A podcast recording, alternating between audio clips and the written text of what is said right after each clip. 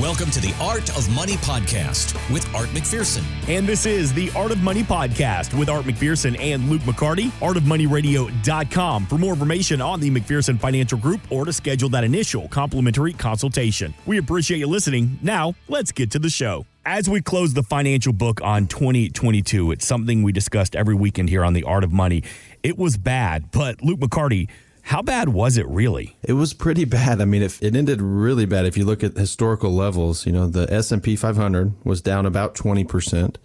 You know, that's the largest 500 US companies in the stock market, right? The Nasdaq was down 34%.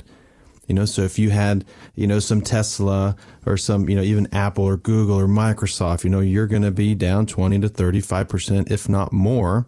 Cathie Wood, her, her flagship innovation fund, it's down more, right? So the more risk you took last year, the more money you probably lost.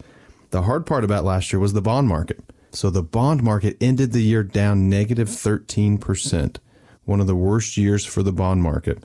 So your historical 60 40 type of portfolio where you have 60% of the money in stocks, right, down 20 to 35%, 40% of the money in bonds, down 13%.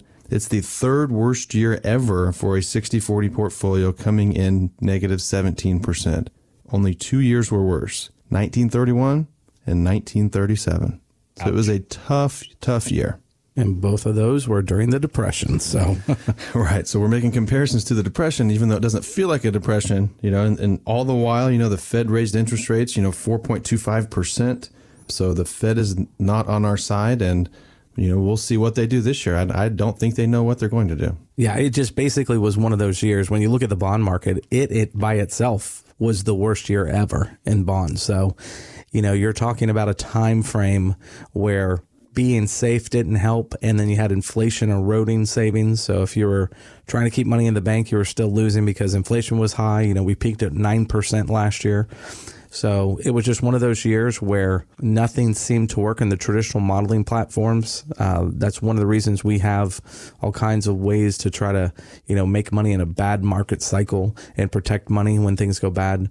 We've got kind of all across the board this year predictions, you know, of what the market's going to do. We've got some people saying the market's going to do really well. We have some people saying the market's going to continue to go lower. The prognosticators, how right are they? And the experts, how right are they? Most of the time they're wrong and usually somewhere in between, you know, the extreme high and the extreme low. Sometimes, you know, usually we fall in between those numbers. Good point, Art. You know, when it comes to the experts, right? The experts last year predicted for 2022 right? The median forecast for the S&P 500 was 4,821, right? The highest was about 5,300. The lowest was 4,400. We ended last year in the S&P 500 at 3,839. So all of the experts were way off. They were way high. You know, when we look at that for 2023, right, the median forecast is around 4,000, but it's the most bearish outlook since 1999 in the the widest dispersion of a range between 3400 and 4500 since 2009. So it seems like a lot of these experts are now expanding the potential of what could happen this year because there's so many unknowns going into this year. In other words, it's like a hurricane cone that's really wide right now, really wide. and it'll start narrowing as we go right. forward. So everybody's having a tough time knowing where that hurricane's going to come in at. Yeah, so we don't we don't make predictions here um, because of that. You know, nobody has the crystal ball. Mm-hmm. You know, we just put things in the portfolio that can make money in either direction, and you know, put things in the portfolio to help reduce your risk. All right, so let me ask you this: How did you, Art McPherson?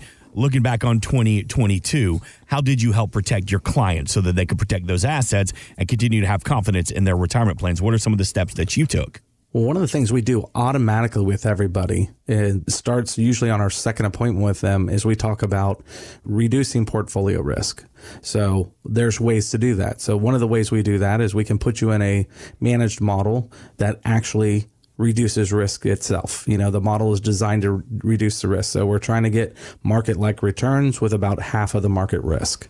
So we do that right off the bat. But then we try to use non correlated investments that if we do have a bad cycle where we have a bear market, which what 22 was, it was a bear cycle. It was a bear cycle for bonds, a bear cycle for every equity platform out there. So when you have a bear cycle like that, you want to be able to benefit from that, but also help protect money in that period. And then we also had a very unusual situation where we had interest rates rise, like Luke said, over 4% for the year. So what we couldn't even look at December of 21 uh, now in December of 22 became very positive. We we could go out there and get fixed rates in the four and five percent range again. So there's all kinds of different things you can do throughout the time frame, but it's making sure you're in positions that are flexible and you're not just all your money in one bucket. You want to make sure you've got money that is safe and stable, uh, that can give you a good positive growth rate. But when everything is going down, like the bond market, stock markets, that you have some of your money that is not tied with that, so it doesn't go down. So looking back and using a little hindsight onto 2022, what does your portfolio look like? Did you lose as much as the market average? Did you lose less? Did you lose more? Are you not happy with your situation? We'll give the team at the McPherson Financial Group a call. Let's begin that conversation. Let's make some adjustments, but more importantly, let's build upon what's working. And if you have that 500,000 in assets, Art is offering a complimentary income plan with no obligations and no fees attached. 321 425 8550. Let's kick off 2023 with some confidence into your retirement plan. You know, we talk about the myths of retirement here on The Art of Money, and Forbes says one of the most common myths is that we'll be in a lower tax bracket when we quit working. Now, that seems to make sense, but why could that not be true? Um, the usdebtclock.org, that website with $31 trillion in debt. Every time Luke does a seminar, he uses that website. I should have showed a big old picture of it. Um, I've even shown in the conference room. It just gives people headaches, so I, I try to avoid that. But um, you know, your tax bracket can fall in retirement. You know, if you saved a lot of money and you're in a low tax bracket and you don't anticipate spending a lot, there's potential. But for most of our clients, it's either the same or or higher when they retire. And after the Trump tax cuts, more than likely everybody's taxes will be higher in retirement. Instead of 12%, you're paying 15. You know, instead of 22, you're paying 25. So we feel that, you know, as some of these new budgets get passed at the, you know, last deadline of 1.7 trillion, I know Mark Bernard's going to join us next week, but one thing they're doing is they're extending the required minimum distribution age. Well, they're doing that because when your beneficiaries get that money, they have 10 years to take it out and taxes will be higher, theoretically, right? The only way that doesn't work out is if they go down, and I don't think they're going down. Yeah, not when our government spends like drunken sailors. You're not wrong on that one. And Mark mm-hmm. Bernard will join us next week to talk about some tax tips on how to have a plan for 2023 as the government continues to. What was that website again? US? the website is usdebtclock.org. But if you look up that new $1.7 trillion spending bill and you can find it in PDF format and it doesn't crash your computer with 8,000 pages, search for the word salmon, the Sa- fish. That's like in there 60 times. Are you serious? we, have, we have a government spending budget of 1.7 trillion and there's, you know, the, the fish gets more money than you, me, Mark. I think there's, yeah, I think we have $450 million that goes to about four or five foreign governments, not including Ukraine. Mm. Uh, but yet, I think what was it? Our past president Trump wanted three billion dollars for the wall to finish the wall, and they said no. They almost shut we're the giving four hundred fifty billion. I know, yeah, but we're going to send four hundred fifty billion to protected borders for other, foreign countries. For other countries. That seems weird to me. Woosah. Uh, yeah, a lot in that bill. Now, Mark's not going to digest the whole spending budget. We're just we're just picking. Next week's fun, show is going to be 14 hours long. Page yeah, no, we're page. just going to talk about how it affects our clients. Crypto. Luke McCarty, I'm coming to you on this one because it's all over the news and you're kind of my crypto expert. Shark Tank investor Kevin O'Leary was paid by the FTX crypto exchange to be a spokesman, but he tells CNBC that he ended up with nothing when it finally collapsed. Total deal was just under $15 million all in. I put about 9.7 million into crypto. I think that's what I've lost. It's all at zero. I don't know because my account got scraped. All the data, all the coins, everything. And then I lost the money I invested in the equity as well. Those are those are zeros too. It was not a good investment, okay? I don't make right. great investments all the time. Luckily I make more good ones than bad ones, but that was a bad one. So FTX in a world of hurt right now. But the question is what happens to your assets if the company that holds your bank, your brokerage, your 401k, or your crypto accounts. What happens if that goes under?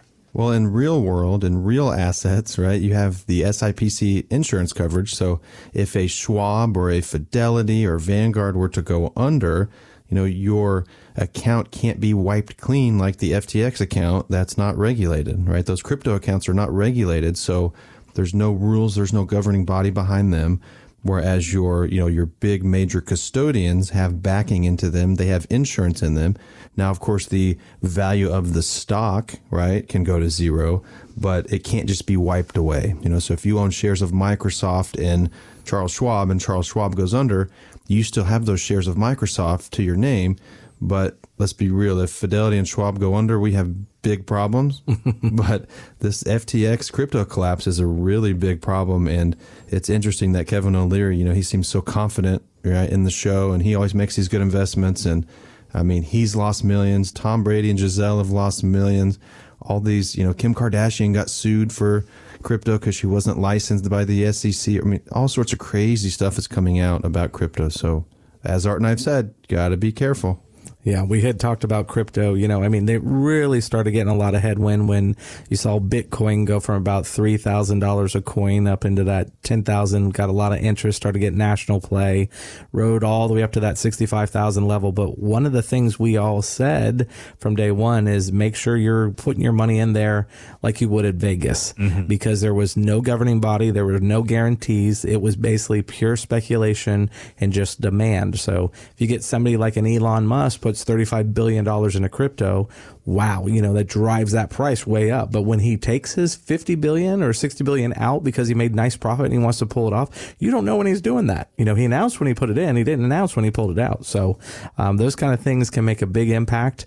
And then you can see the smaller derivatives of it, like the FTX platform, went belly up when all this mess happens. So you got to just be very, very careful. Do you find it's a generational thing, Luke McCarty, that the younger generation finds a lot of intrigue and maybe an advantage to crypto uh, as opposed to like an older generation where like, nope, nope, nope, I'm going to keep my money a little more safe and secure? Yeah, I think so. I think the younger generation has been riding the wave of the Federal Reserve since 2009, where there was a lot of money in the system.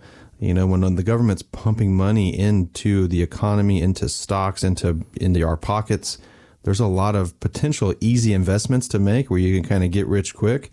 And so you have a couple of those hit, and then you hear about Bitcoin and crypto, and you want that to hit. And for some, it did. For most, it's it's gone down. And so, yeah, I'd, I'd say the younger generation hasn't had a Federal Reserve against us and hasn't had a lot of liquidity taken from the market. So some of their investments and some of my friends, you know, they're firefighters or, you know, not in this industry, you know, they were riding the wave pretty high a couple years ago. Now they're they're coming down pretty quick, mm-hmm. and they tend to never know when to get out. You know, they right. like, oh, no, I'm stay in. Everybody says stay in, don't bail. You know, just keep it and just use it to pay for stuff. And but you know, it's just kind of that same old story. You typically will buy at the wrong time and not know when to sell. You know, try to write it down when it's actually not a good time to write down is the old theory of I can't physically hold it, so I don't know if I want to invest in it. Like I can, I could put my hands on a, a Coca Cola or a, a, Home Depot or you know a, a, Walmart or something like that, but I can't physically hold a crypto. Yes, but what happens with the millennials is they have all these apps, right? So you can actually do an app right now, open an account. Uh, just by giving them a few bits of information and then trade in stocks and all that kind of stuff pretty much very low a cost, very low fee. Um, and buy and sell so it feels as real as that right mm-hmm. so um, it's hard for them to delineate the difference now an older investor who's been through a lot more than just the app side of trading they know the rules they know the regulations uh, and so they don't really get caught up in the crypto space, but crypto seem to be the same. You're just pushing a button on the phone, just like you did to buy Apple, Microsoft, or whatever. So uh, I can see how the millennials would get caught up and not really see the difference. Thanks for listening. Want more from Art McPherson of McPherson Financial Group? Find us online at artofmoneyradio.com.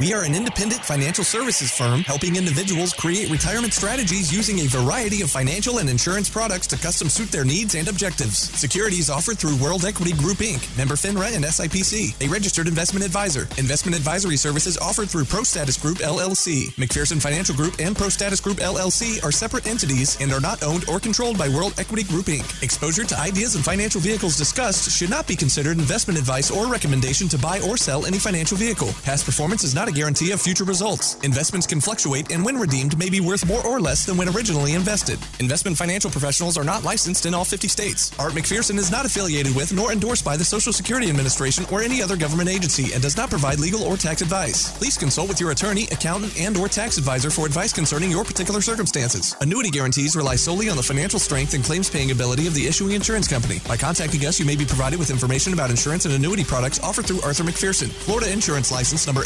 A174725. Today's show has been a work of art.